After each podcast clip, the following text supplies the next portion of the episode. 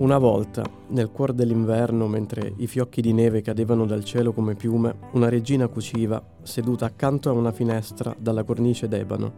Avessi una bambina bianca come la neve, rossa come il sangue e dai capelli neri come il legno della finestra. Poco dopo diede alla luce una figlioletta, bianca come la neve, rossa come il sangue e dai capelli neri come l'ebano, e la chiamarono Biancaneve. Benvenuti. Io sono Davide, questo è Riferimenti puramente casuali, un podcast originale che ho scritto per Radio Teatro Air. Questo episodio è dedicato a una fiaba, Biancaneve dei fratelli Grimm, pubblicata per la prima volta nel 1812 nei I racconti del focolare. I riferimenti puramente casuali di questa fiaba si trovano ripercorrendo la storia di due donne, vissute tra il Cinquecento e il Settecento, due nobildonne vittime di intrighi politici e di famiglia, e di vicende molto complesse, trapassate, dove non esistono prove incontrovertibili. Ma i fratelli Grimm, che si facevano raccontare le storie popolari dai loro conoscenti, mescolandole a elementi di fantasia, potrebbero essersi ispirati proprio a queste vicende. La prima di queste donne si chiama Margareta von Waldeck, mi perdonerete la pronuncia se non è precisa. È una contessa tedesca, bellissima, nata nel 1553 da Filippo IV e dalla sua prima moglie Margherita. Vive tra l'Assia e la Bassa Sassonia in Germania. A quattro anni perde la madre, il padre si risposa con una donna molto cattiva, tra le due non scorre buon sangue, tanto che il padre manda a vivere Margareta a sette anni da uno zio, il conte Filippo III a 12 anni da un altro zio da parte di madre negli attuali Paesi Bassi e a 16 anni nell'odierna Bruxelles alla corte di Maria d'Ungheria, governatrice dei Paesi Bassi asburgici e sorella del re spagnolo Carlo V. Qui una piccola analogia con la fiaba. Per arrivare a Bruxelles, Margareta deve attraversare una catena montuosa, il cui nome significa tradotto Sette Monti. Nella fiaba, Biancaneve deve attraversare le foreste dei Sette Monti. La famiglia di Margareta è piena di debiti, così pensa di dare la ragazza in sposa a qualcuno di influente della casa asburgica. Un matrimonio combinato, insomma. Tra i tanti pretendenti, ricordiamo la ragazza era molto bella, vince il figlio di Carlo V. Lei all'inizio sembra indifferente, ma poi ricambia e scrive a casa per annunciare che ha trovato il suo sposo. Le rispondono di abbandonare quell'amore, con una motivazione pretestuosa. Il principe è di un'altra religione, è cattolico, loro sono luterani. In realtà quel matrimonio è politicamente sconveniente, Carlo V non gradisce quella relazione. Margareta comincia a frequentare il suo sposo comunque di nascosto, in segreto, per un po', ma poi si ammala misteriosamente. Il padre la riporta a casa, ma lì muore a soli 21 anni. Causa della morte? Avvelenamento. Potreste pensare alla matrigna. Aveva ottime ragioni dal suo punto di vista per volerla morta. Margareta era molto più bella di lei e due donne molto belle nello stesso regno non erano ammesse. Ma la matrigna era già morta. Il sospetto cade su un alchimista che aveva già avvelenato dei bambini con delle mele anche qui la ragazza si era sentita male a Bruxelles, dove lui non avrebbe potuto raggiungerla. Neanche questa storia regge. Dalle indagini della famiglia della ragazza emerge poi che Carlo V aveva inviato degli agenti speciali spagnoli a ucciderla. Una storia che non poteva essere divulgata dalla famiglia di Margareta, accusando pubblicamente il re. A questo punto i nostri riferimenti puramente casuali si arricchiscono di un'altra storia, nel 2019 un archeologo tedesco trova la lapide di una certa Maria Sofia von Ertel.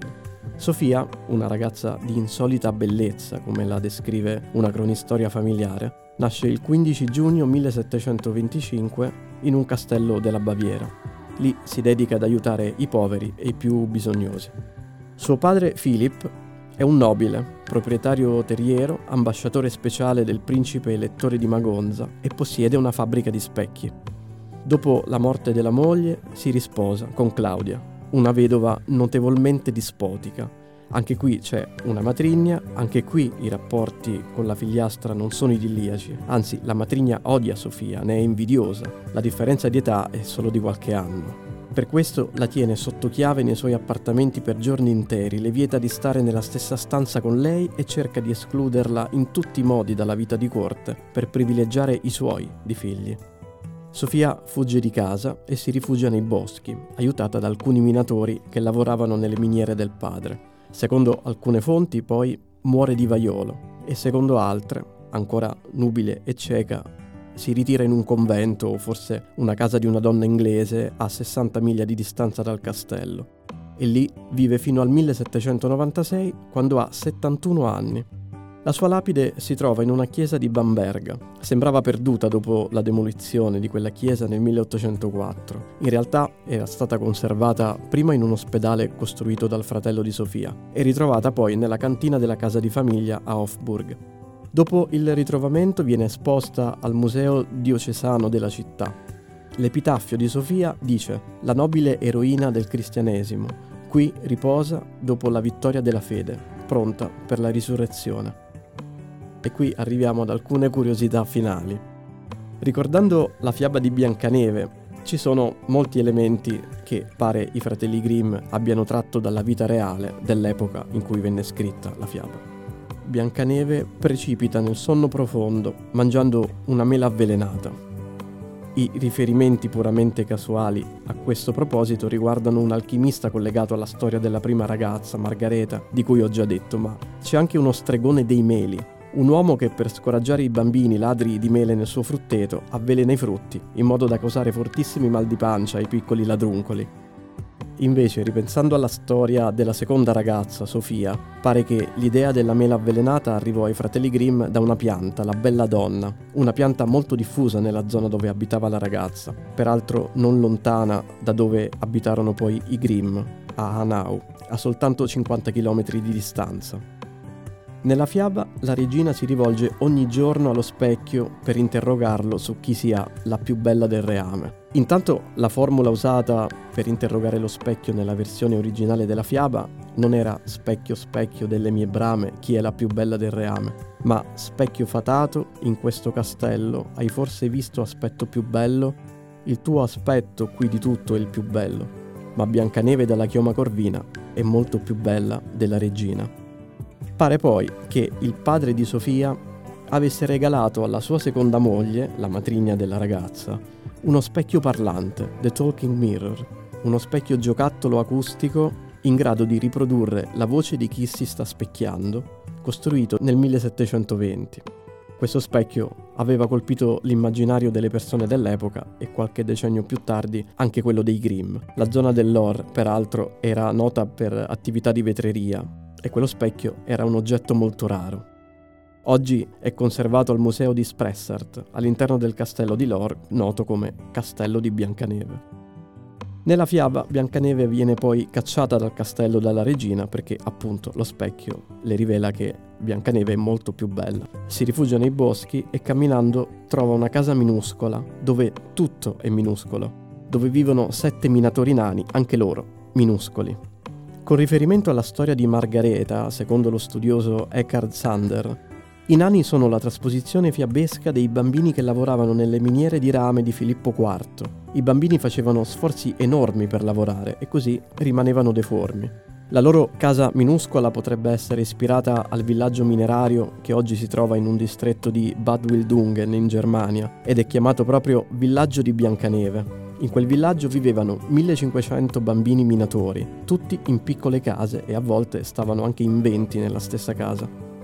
Secondo la versione che vede Biancaneve tratta dalla storia di Sofia, invece, i nani sono ispirati ai bambini che lavorano senza essere pagati nelle miniere del padre della ragazza. Le miniere erano fatte di piccolissimi cunicoli in cui i bambini dovevano infilarsi e per questo poi rimanevano deformi. Comunque sia, pare che questi bambini minatori indossassero indumenti molto larghi e enormi cappucci colorati per essere riconosciuti in caso di incidente. Ma alla fine della festa invitarono anche la perfida matrigna di Biancaneve.